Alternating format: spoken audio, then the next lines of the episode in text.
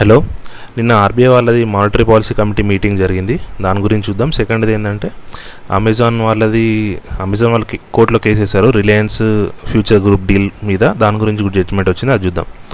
First RBI monetary policy committee వీళ్ళు ఏం చేస్తారు? వీళ్ళ వీళ్ళది ఏంటంటే దీంట్లో ఆర్బీఐ గవర్నరు ఆర్బీఐ గవర్నర్తో పాటు డిప్యూటీ గవర్నరు అట్లా ఆర్బీఐ నుంచి ఒక త్రీ మెంబర్స్ ఉంటారు.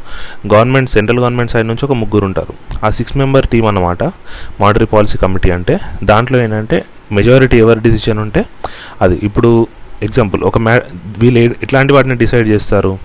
ఇంట్రెస్ట్ రేట్స్ కానీ ఇలాంటివి ఉంటాయి కదా. వాటిని డిసైడ్ చేస్తారు. ఇంట్రెస్ట్ రేట్స్ అనే కాదు. ఆర్బీఐకి సంబంధించిన మ్యాటర్స్ డిసైడ్ చేస్తారు. ఎవ్రీ టూ మంత్స్కి ఒకసారి మీటింగ్ జరుగుతుంది. మనకి ఇప్పుడు ఆగస్ట్ నిన్న అయింది ఆగస్ట్ సిక్స్త్ రోజు. ఎప్పుడు అంతే మంత్ ఇప్పుడు ఆగస్ట్లో అయింది కదా నెక్స్ట్ అక్టోబర్లో అవుతుంది. అక్టోబర్ ఫస్ట్ వీక్లో అవుతుంది. టూ డేస్ మీటింగ్ జరుగుతుంది. మీటింగ్ ఎండ్ అయిన రోజు వీళ్ళు ప్రెస్ మీట్ పెట్టి చెప్తారనమాట ఈరోజు మేము ఈ డిసిషన్ తీసుకున్నాము. ఇంత మెజారిటీ తోటి. ఎవరెవరు ఏమేమి కమెంట్ చేశారనేది కూడా మనకి వాళ్ళు అది ప్రెస్ ఇన్ఫర్మేషన్ రిలీజ్ చేస్తారు. దాంట్లో తెలుస్తుంది. ఫస్ట్ నిన్న జరిగిన డిసిషన్స్ ఏంటి అంటే వీళ్ళు ఇంట్రెస్ట్ రేట్స్ చేంజ్ చేయలేదు. మనం అనుకున్నాం ఇప్పుడు లాస్ట్ ఫోర్ ఫోర్ అంటే ఫోర్ మీటింగ్స్ నుంచి ఇంట్రెస్ట్ రేట్స్ చేంజ్ చేయట్లేదు. సేమ్ అకామిడేటివ్ స్టాండ్సే తీసుకుంటున్నారు. అకామిడేటివ్ అంటే ఏంటంటే వాళ్ళు వెయిట్ అండ్ వాచ్ లాగా. ఇప్పుడు మనకి ఆర్బీఐ దగ్గర రెండు ఉన్నాయి. ఒకటేంటి గ్రోత్ అనేది ఇంకా మనం ఫుల్లీ రికవర్ అవ్వలేదు ఎకనామీ లాస్ట్ ఇయర్ జరిగిన ఇంపాక్ట్ నుండి ఫుల్లీ రికవర్ అవ్వలేదు. ఇది ఒక ప్రాబ్లం అయితే. సెకండ్ సైడ్ ఏంటి? ఇన్ఫ్లేషన్ అనేది పెరుగుతుంది. ఈ రెండు ప్రాబ్లమ్స్ ఉన్నాయి. ఇప్పుడు ఆర్బీఐ ఏం చేయాలి? జాగ్రత్త వాచ్ చేయాలి. ఇన్ఫ్లేషన్ పెరుగుతుంది కదా అని ఇన్ఫ్లేషన్ కంట్రోల్ చేయడానికి ఇంట్రెస్ట్ రేట్స్ని పెంచింది అనుకోండి అప్పుడు ఏమవుతుంది? ఎకనామీ రికవరీ కొంచెం ఇబ్బంది ఏంటి? ఎకనామీ రికవరీలో కొంచెం ఇబ్బంది జరిగే ఛాన్స్ ఉంది కదా. ఎందుకు? ఇంట్రెస్ట్ రేట్స్ పెరిగినాయి అనుకోండి మన లోన్స్ కానీ ఇవన్నీ కాస్ట్లీ అవుతాయి.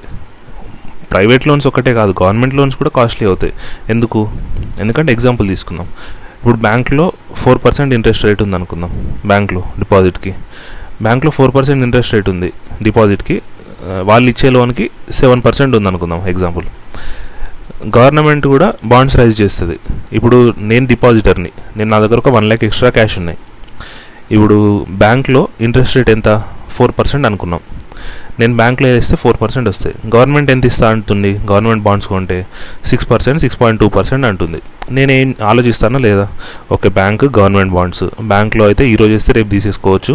గవర్నమెంట్ బాండ్స్ అంటే లాకింగ్ పీరియడ్ ఉంటుంది. సిక్స్ మంత్సా వన్ ఇయరా ఎంతో కొంత. నేను రెండు వే చేసుకొని ఓకే నాకు టూ పర్సెంట్ ఎక్స్ట్రా వస్తుంది. నాకు వన్ ఇయర్ వరకు ఎలా డబ్బులు అవసరం లేదు కానీ నేను గవర్నమెంట్ బాండ్లో ఇన్వెస్ట్ చేస్తాను ఇప్పుడు ఆర్బీఐ సడన్గా ఇంట్రెస్ట్ రేట్స్ పెంచింది అనుకోండి ఇన్ఫ్లేషన్ని కంట్రోల్ చేయడానికి డిపాజిట్ రేటు ఫోర్ పర్సెంట్ నుంచి ఫైవ్ పర్సెంట్కి పెరిగింది. గవర్నమెంట్ బాండ్ది పెరగలేదు అనుకుందాం. పెరుగుతుంది ఖచ్చితంగా పెరుగుతుంది. పెరిగినప్పుడు అది పెరుగుతుంది. కాకపోతే పెరగలేదు అనుకుందాం. అది సిక్స్ పర్సెంట్ ఉంది ఫైవ్ పర్సెంట్ ఉంది. ఇప్పుడు నా ఆలోచన మారుతుందా లేదా? మొన్నటి వరకు అంటే నాకు టూ పర్సెంట్ ఎక్స్ట్రా వచ్చేది ఇప్పుడు వన్ పర్సెంటే ఎక్స్ట్రా. అందులోనే ఏంటి? సడన్గా బాండ్ నేను మధ్యలో అమ్మాలనుకుంటే బాండ్ అమ్మితే ఏ ప్రైస్కి అమ్ముతానో నాకు అంటే ప్రైస్ గ్యారంటీ ఉండదు ఫ్లక్చుయేషన్ ఉంటుంది కదా బాండ్ ప్రైజెస్లో. అదే నాకు బ్యాంక్లో వేసుకున్నాను అనుకోండి ఈరోజు వేస్తే రేపే వచ్చేస్తాయి డబ్బులు. ఎప్పుడు కావాలంటే అప్పుడు తీసుకోవచ్చు. అంటే నాకు ఒక కన్ఫ్యూజన్ స్టార్ట్ అవుతుంది లేదా? డిఫరెన్స్ తగ్గుతుంది కాబట్టి. అదే మళ్ళీ ఇక్కడ గవర్నమెంట్ వాళ్ళు సెవెన్ పర్సెంట్ ఇస్తా అన్నారు అనుకోండి నాకు ఇక్కడ ఫైవ్ పర్సెంట్ అక్కడ సెవెన్ పర్సెంట్ నేను ఆ రిస్క్ తీసుకుంటాను. సో ఆటోమేటిక్గా గవర్నమెంట్ బారోయింగ్ కాస్ట్ కూడా పెరుగుతుందనే కదా. సిక్స్ పర్సెంట్కి ఎవరు లో గవర్నమెంట్కి బాండ్స్ కొనుక్కోరనే కదా. గవర్నమెంట్ కూడా మళ్ళీ సెవెన్ పర్సెంట్ ఇవ్వాల్సి వస్తుంది. అదే సిక్స్ సెవెన్ పర్సెంట్ అంటే ఎగ్జాక్ట్ కాదు. పెరుగుతుంది. సిక్స్ పర్సెంట్ కంటే పెరుగుతుంది. అప్పుడు గవర్నమెంట్కి కూడా నష్టమే కదా. అందులోనూ ఇది మేజర్ బారోయింగ్ ఇయర్ ఈసారి ఫిఫ్టీన్ ల్యాక్స్ బారోయింగ్ ఉంటుంది. అంత బారోయింగ్ని గవర్నమెంట్ సిక్స్ పర్సెంట్ చేయడం బెటరా సెవెన్ పర్సెంట్ చేయడం బెటరా వాళ్ళకి వన్ పర్సెంట్ ఇంట్రెస్ట్ పెరిగినా కూడా ఫిఫ్టీన్ ల్యాక్ క్రోర్ మీద వన్ వన్ పర్సెంట్ అంటే ఫిఫ్టీన్ థౌసండ్ క్రోర్స్ ఇంట్రెస్ట్ పెరుగుతుంది ఇయర్లీ అండ్ అంత ఎఫెక్ట్ ఉంటుంది కదా. సో ఆర్బీఐ కూడా ఇష్టం వచ్చినట్టు ఇంట్రెస్ట్ రేట్స్ పెంచదు. ఇన్ఫ్లేషన్ పెరుగుతుంది కదా అని. సెకండ్ థింగ్ ఏంటి? మన దగ్గర పెరిగే ఇన్ఫ్లేషన్ కూడా రెండు రీజన్ మా మేజర్గా మనం ఇప్పుడు ఇప్పటికి చాలాసార్లు చెప్పుకున్నాం. కాస్ట్ సైడ్ నుంచి వచ్చే ఇన్ఫ్లేషనా? లేకపోతే సారీ డిమాండ్ సైడ్ నుంచి వచ్చే ఇన్ఫ్లేషనా? సప్లై సైడ్ నుంచి వచ్చే ఇన్ఫ్లేషనా? డిమాండ్ సైడ్ అంటే ఏంటి? డిమాండ్ చాలా పెరిగింది. సడన్గా అందరూ ఒక ప్రోడక్ట్ కావాలి కావాలనుకుంటున్నారు. అప్పుడు దాని ప్రైస్ పెరగడం డిమాండ్ సైడ్. సప్లై సైడ్ అంటే ఏంటి? Shortage. Onion shortage pulses shortage ఇట్లా ఇప్పుడు ఆయిల్ షార్టేజ్. ఇవన్నిటి ద్వారా వాటి ప్రైజెస్ పెరగడం. ఇండియాలో మనకి సప్లై సైడ్ కాన్స్టెంట్సే ఎక్కువ ఉన్నాయి డిమాండ్ పెరగడం వల్ల ప్రైజెస్ పెరగడం లేదు. చికెన్ ప్రైస్ అనుకోండి అందరు తింటున్నారంటే పెరుగుతుంది. ఇప్పుడు శ్రావణ మాసం స్టార్ట్ అవుతుంది ఇంకో ఫోర్ ఫైవ్ డేస్లో ఎప్పుడో. అందరూ తినడం ఆపేస్తారు చాలామంది. చికెన్ ప్రైస్ సడన్గా పడిపోతే పడిపోతాయా లేవా? అదేంటి? డిమాండ్ తగ్గడం వల్ల ప్రైజెస్ పడిపోవడం. సప్లై సైడ్ ఏంటి? ఇప్పుడు ఇండియాలో ఆయిల్ పామ్ ఆయిల్ ఇంపోర్ట్స్ తగ్గిపోయినాయి. సో దాని ద్వారా ఏంటి? మిగతా ఆయిల్ ప్రైజెస్ కూడా పెరిగినాయి. ఇది సప్లై సైడ్ మన ఇండియాలో మేజర్గా ఉంది ఏంటంటే సప్లై సైడ్ ఇన్ఫ్లేషన్ ఉంది. ఈ రెండు కాకుండా మనకేంటంటే మనకు ఫ్యూయల్ ప్రైజెస్ పెరుగుతున్నాయి కదా. దాని ద్వారా కూడా ఉంది. దాన్ని మనం ఏం చేయలేం. గవర్నమెంట్ తలుచుకుంటే తగ్గచ్చు కానీ ఈ సప్లై సైడ్ ఫ్యాక్టర్స్ మాత్రం మెల్లిమెల్లి ఈజ్ అవుట్ అయిపోతాయి కదా. ఆర్బీఐ కూడా అదే ఎక్స్పెక్ట్ చేస్తుంది. మామూలుగా ఆర్బీఐ ఏమనుకుందంటే ఇయర్ మొత్తంలో five point one percent inflation ఉంటుంది అని అనుకుంది. కాకపోతే నిన్న దాన్ని రివైజ్ చేసి ఫైవ్ పాయింట్ సెవెన్కి పెంచారు. అంటే ఆర్బీఐ కూడా యాక్సెప్ట్ చేస్తుంది. కొంచెం ఇన్ఫ్లేషన్ పెరుగుతుంది. ఇప్పుడు ఫస్ట్ క్వార్టర్ అయిపోయింది. సెకండ్ క్వార్టర్ నడుస్తుంది. ఆర్బీఐ ఏం చెప్పిందంటే థర్డ్ క్వార్టర్ నుంచి ఇన్ఫ్లేషన్ అనేది తగ్గిపోతుంది అని ఆర్బీఐ ప్రొజెక్షన్. ఇది. ఇది ఒక ప్రొజెక్షన్ చేసింది. ఇంట్రెస్ట్ రేట్స్ చేంజ్ చేయలేదు. దీంతో పాటు గ్రోత్ ఫోర్కాస్ట్ని కూడా నైన్ పాయింట్ ఫైవ్ పర్సెంట్ అని చెప్పింది. అంటే మన GDP growth rate ఇండియాది year nine point five percent ఉంటుందని చెప్తుంది. మొన్న మనం చూసాం. చాలామంది క్రెడిట్ రేటింగ్ ఏజెన్సీస్ కానీ ఐఎంఎఫ్ వాళ్ళు కానీ వీళ్ళందరూ మన ratings nine to ten percent మధ్యలో ఉంటాయి గ్రోత్ రేట్ అని చెప్పారనుకున్నాం. సో వీళ్ళది కూడా సిమిలర్గా ఉంది నైన్ పాయింట్ ఫైవ్ పర్సెంట్ దీంతో పాటు ఇంకోటి ఏం చెప్పారంటే రివర్స్ రెపో ఆప్షన్స్ కూడా చేస్తాము అని చెప్తున్నారు. ఇది దేన్ని ఏం చేయడానికి అంటే ఇన్ఫ్లేషన్ ఇన్ఫ్లేషన్ ఏం చేయడానికి? ఇన్ఫ్లేషన్ తగ్గడానికి గవర్న ఆర్బీఐ దగ్గర ఏమేమి ఆప్షన్స్ ఉన్నాయి అనుకున్నాము? ఇంట్రెస్ట్ రేట్స్ పెంచేయచ్చు అది పెంచితే గ్రోత్ మీద ఎఫెక్ట్ పడుతుంది అనుకున్నాం కదా. సో అందుకే ఆర్బీఐ ఏం చేస్తుందంటే ఓపెన్ మార్కెట్ ఆపరేషన్లో ఇది ఒక పార్ట్ రివర్స్ రెపో ఆప్షన్. ఇక్కడ ఏం చేస్తారంటే బ్యాంక్స్ దగ్గర ఏదేదైతే ఎక్కువ ఎక్కువ డబ్బులు ఉన్నాయో వాటిని అంతా ఆర్బీఐ ఆప్షన్ వేసి తీసుకుంటుంది అనమాట వాళ్ళకి నేను మీకు ఇంట్రెస్ట్ పే చేస్తా అని ఆ డబ్బుల్ని తీసుకుంటుంది. అప్పుడు వాళ్ళ దగ్గర ఎక్సెస్ లిక్విడిటీ ఉండదు. లిక్విడిటీ తక్కువ ఉన్నప్పుడు ఇన్ఫ్లేషన్ కూడా కొంచెం కంట్రోల్లోకి వెళ్ళే ఛాన్స్ ఉంటుంది కదా. అది ఆర్బీఐ ఉద్దేశం. ఇది ఫస్ట్ న్యూస్ నిన్న పెద్ద స్టాక్ మార్కెట్లో దీనివల్ల చేంజెస్ ఏం రాలేదు. ఎందుకంటే అందరూ ఊహించింది జరిగింది కాబట్టి బ్యాంక్ నిఫ్టీలో కూడా పెద్ద చేంజెస్ ఏం లేవు. Just four hundred five hundred points మూవ్మెంటే జరిగింది. అది కూడా ఓపెన్ అయిన దానికి జస్ట్ హండ్రెడ్ పాయింట్స్ దగ్గరనే క్లోజ్ అయింది. పెద్ద మూమెంట్ అయితే ఏం లేదు. ఎందుకంటే అందరు ఎక్స్పెక్ట్ చేసిన లైన్స్లోనే ఉంది కాబట్టి. Second future group Reliance Industries వాళ్ళ డీల్ యాక్చువల్లీ లాస్ట్ ఇయర్ ఈ డీల్ జరిగింది.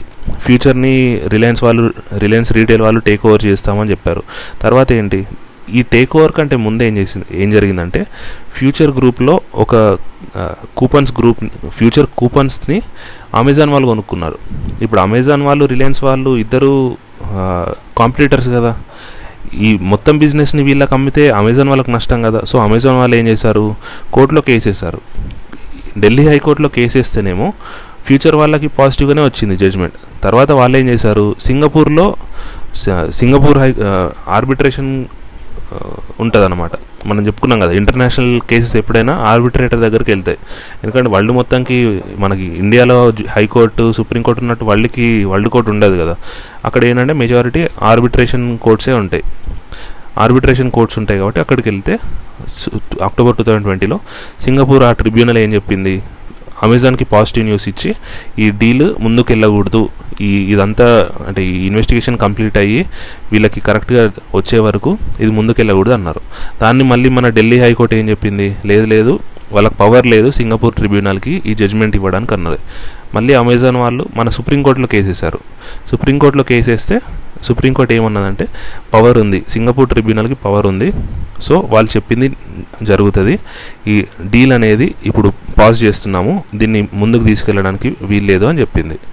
దీని ద్వారా మనకి నియర్లీ ఈ డీల్ ఎంత? Twenty five thousand crores twenty four thousand seven thirteen crores ఈ మెర్జర్ డీల్ దీని ప్రకారం ఏంటంటే కొన్ని కొన్ని లైబిలిటీస్ని వీళ్ళు అక్వైర్ చేసుకుంటారు. వాళ్ళకి కొన్ని డబ్బులు ఇస్తారు. ఫ్యూచర్ గ్రూప్ వాళ్ళకి ఇవన్నీ చేస్తారు. ఇక్కడ మేజర్ గొడవ ఏంటంటే అమెజాన్ వాళ్ళకు ఆల్రెడీ వాళ్ళు అమ్మారు ఫ్యూచర్ వాళ్ళు ఒక డివిజన్ని కూపన్స్ డివిజన్ని అమ్మిన తర్వాత ఇప్పుడు కంప్లీట్ ఫ్యూచర్ ఎగ్జాంపుల్ ఏంటంటే ఆ ఫ్యూచర్ కూపన్ అనేది సబ్సిడరీ ఫ్యూచర్ చైన్ అనేది మెయిన్ హోల్డింగ్ కంపెనీ కదా. ఈ హోల్డింగ్ కంపెనీ మొత్తం అమ్మేశారు. ఆ సబ్సిడరీనేమో అమెజాన్కి అమ్మారు. హోల్డింగ్ మొత్తాన్నేమో రిలయన్స్ వాళ్ళు టేక్ ఓవర్ చేస్తున్నారు. ఇప్పుడు ఏమవుతుంది? రిలయన్స్ వాళ్ళు ఇండైరెక్ట్గా అమెజాన్ చేతిలో ఉన్న ఆ కూపన్ బిజినెస్ని కూడా కంట్రోల్ చేసినట్టు అవుతుంది కదా. ఇదే గొడవ అన్నమాట. సో అమెజాన్ వాళ్ళు దా అది సెటిల్ అయ్యే వరకు మీరు డీల్ ముందుకు వెళ్ళకూడదు అని అంటున్నారు. సో ఇన్సాల్వెన్సీ ప్రొసీడింగ్స్ కూడా అన్నీ అయిపోయినాయి ఒక nearly twenty five thousand crores deal ఇది.